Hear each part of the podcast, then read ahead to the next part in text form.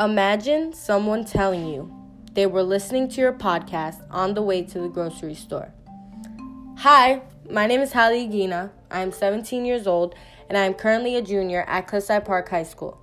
I am Italian and Puerto Rican. I am well known for being very loud and outgoing. Outside of school, I like to hang out with my friends, just like any other teenager.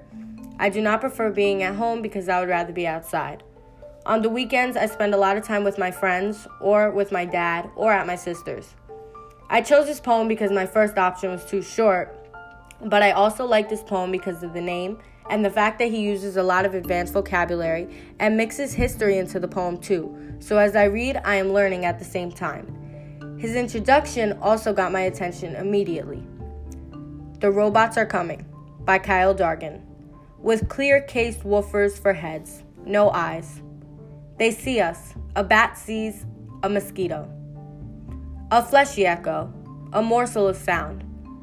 You've heard their intergalactic tour buses purring at our stratosphere's curb. They await counterintelligence transmissions from our laptops and our blue teeth. Await word of humanity's critical mass, our ripening. How many times have we dreamed it this way? The age of the machines, post-industrial terrors who pendered paws, five welded fingers, wrench back our roofs, sirolific tongues seeking blood, licking the crumbs of us from our beds.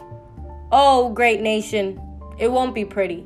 What land will we now barter for our lives? A treaty inked in advance of the metal one's footfall?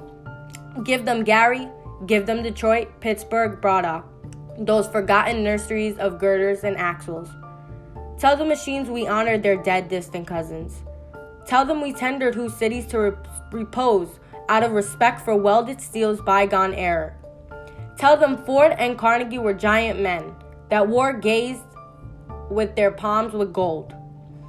Tell them we soft being mourns manufacturer's death as our own. The first element I noticed in the poem was when Kyle Dargan was comparing something quiet and quick, like a bat or a fly, he uses a simile as one of his main literary devices.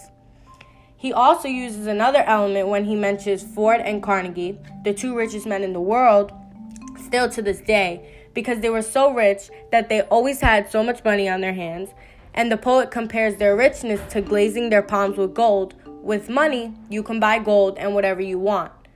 The author uses this comparison as a hyperbole,